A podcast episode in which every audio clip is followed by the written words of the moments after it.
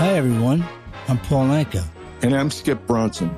And what happens when two old friends take their decades of experience in the business and entertainment worlds and sit down with our buddies? You get Our Way, a brand new show from iHeart Podcast where we chop it up with our pals about everything under the sun. This is our podcast, and we're going to do it our way. Listen to Our Way on the iHeartRadio app, Apple Podcasts, or wherever you get your podcasts. The state of Arkansas hasn't put anyone to death in more than a decade because of legal challenges and the difficulty of getting execution drugs. Then in February, Governor Asa Hutchinson put a schedule in place to execute eight convicted murderers over 11 days, an unprecedented pace of executions in recent American history. The reason for the speed? The state's supply of one of the execution drugs expires at the end of the month. Governor Hutchinson told KTHV he knows how controversial controversial going ahead with the executions is. Whenever you look at an expiration date, even though the experts say that the, the potency of the drug lasts far beyond that, uh, I knew that that would lead to another challenge by the uh, defense lawyers if we went beyond the expiration date. Lawyers for the state of Arkansas are fighting on multiple federal and state court levels to begin the series of executions. On Saturday, a federal judge granted stays to the eight Arkansas inmates, putting the executions on hold. Our guests are Robert Dunham, Executive Director of the Death Penalty Information Center, and Austin Sarat, President of jurisprudence and professor, excuse me, professor of jurisprudence and political science at Amherst College. Robert, there was also action in state court, but let's begin with the grounds federal judge Kristen Baker gave in her very long opinion for issuing the stay. Well, essentially, what the federal court said was that the prisoners had proven uh, that midazolam was likely to create uh, and unnecessarily painful execution. And the reason for that is that it's a three drug process. Uh, the first drug is usually uh, an anesthetic, uh, but midazolam is not an anesthetic, it's a sedative. Uh, and the second drug is a paralytic agent. The third drug stops the heart. But uh, everyone agrees that if the first drug doesn't work, the second and third drugs will subject the prisoner to an excruciating death. And so she found, based on the longest evidentiary hearing so far, uh, that there was a significant risk uh, of unconstitutional pain and suffering. Austin, under Arkansas law, why do they have to do it with these drugs? Isn't there some other way they could do this in a more, um, I don't know, a slower pace uh, and use some other drugs or some other method? Well, Arkansas, like uh, every state that has the death penalty, has a protocol which it needs to follow in order to carry out um, a legal execution. And the state protocol prescribes the drugs uh, that are to be used. Um, Arkansas, like many states, has had difficulty getting those drugs and worries, of course, that if it uh, doesn't execute before the end of April, it won't be able to get a sufficient supply of the drugs necessary um, in order to execute. What Arkansas is doing is uh, quite unusual. Uh, it, it's not. It wouldn't be the first or only state to try to execute uh, two people in one day, but doing two people in one day over a course of uh, you know four days is is really quite un, unusual. I think only in the last oh 40 years have uh, there been 10 double executions in a single day, and doing it that way, this assembly line style of execution I think really increases dramatically uh, the possibility of a mishap, uh, an error, or a botched execution. Robert, adding to the controversy, a number of drug companies have asked courts to block the use of their drugs, and in one case, accused the state of misleading the company and going back on a promise to return the drugs. How does that enter into this? Well, that's the second that's the second suit that was filed and I think it, it goes more into the question of execution secrecy. Uh, the McKesson Company was the distributor for the vecuronium bromide, the paralytic agent, which was produced by Pfizer, uh, and they had uh, they sold it to the state of Arkansas, uh, but they had been told at the time that it was going to be used as a medicine uh, to help people who uh, who needed medical procedures, and it is not authorized to be used in executions. Uh, Pfizer has distribution controls against that.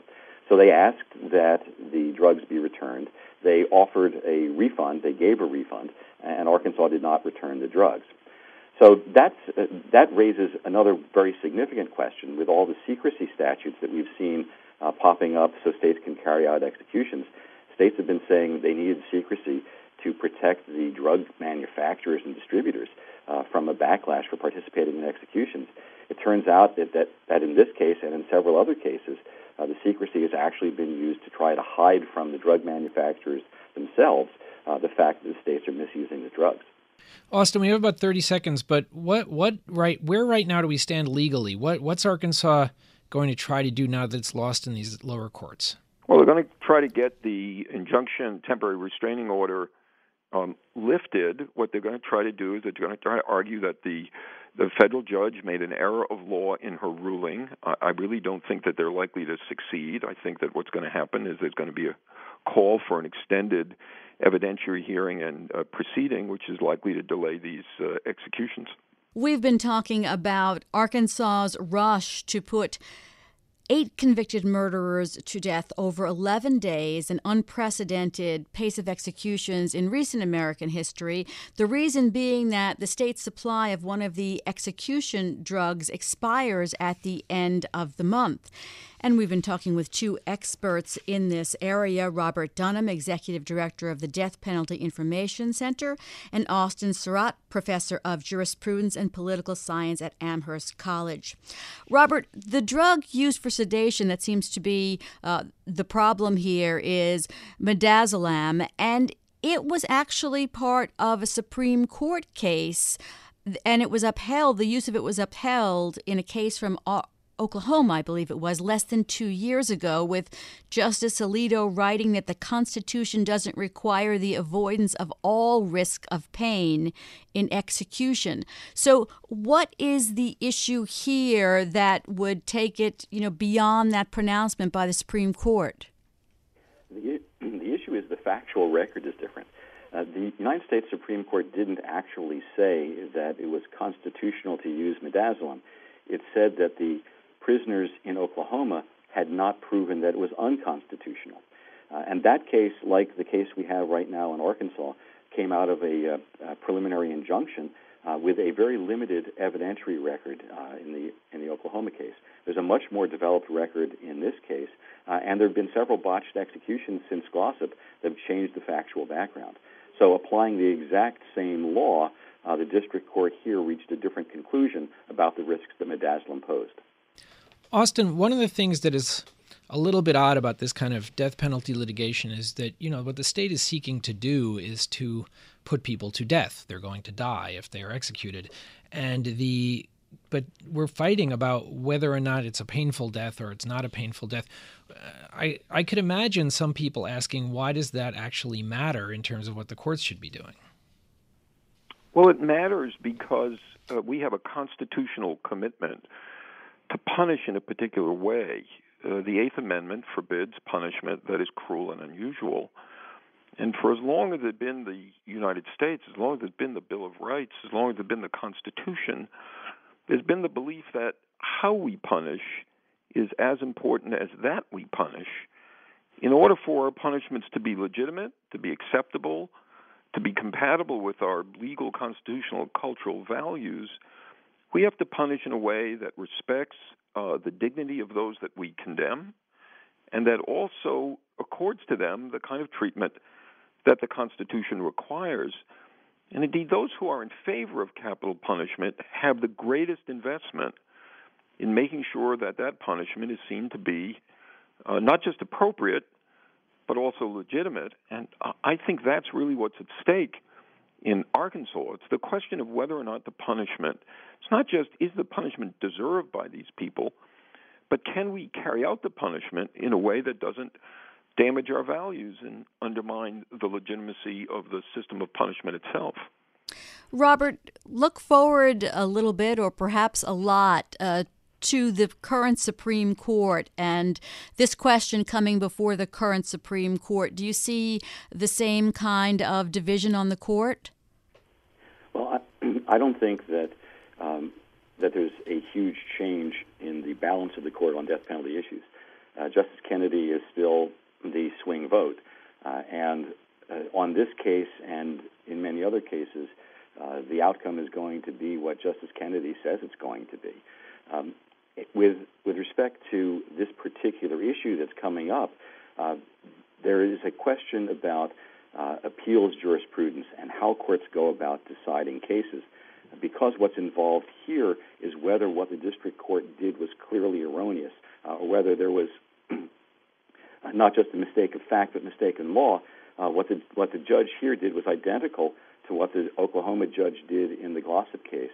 So it comes down to whether the court will be outcome oriented uh, or whether it's going to fo- follow the same type of jurisprudence and defer to the fact finding of the lower court. Just just briefly, Austin, was in about 30 seconds. This has been had known since February. Is there a reason why it, it picked up speed all of a sudden? Well, often in death cases, uh, uh, issues emerge at the last minute. Uh, here, I think what you saw is you saw a confluence of events. Indeed, what's happening in Arkansas is kind of systematic about what's happening with the death penalty system across the United States. You see challenges to the appropriateness of executing a particular individual. You see challenges to carrying forward executions that could compromise the legal representation of these individuals. And you see challenges that go to the question about whether we have a method of execution that at the end of the day is safe, reliable, and humane. Thank you both for being on Bloomberg Law. That's Austin Sarat, professor of jurisprudence and political science at Amherst College, and Robert Dunham, executive director of the Death Penalty Information Center. Hi, everyone. I'm Paul Anka. And I'm Skip Bronson. And what happens when two old friends take their decades of experience in the business and entertainment worlds and sit down with our buddies? You get Our Way, a brand new show from iHeart Podcast where we chop it up with our pals about everything under the sun. This is our podcast, and we're going to do it our way. Listen to Our Way on the iHeartRadio app, Apple Podcasts, or wherever you get your podcasts.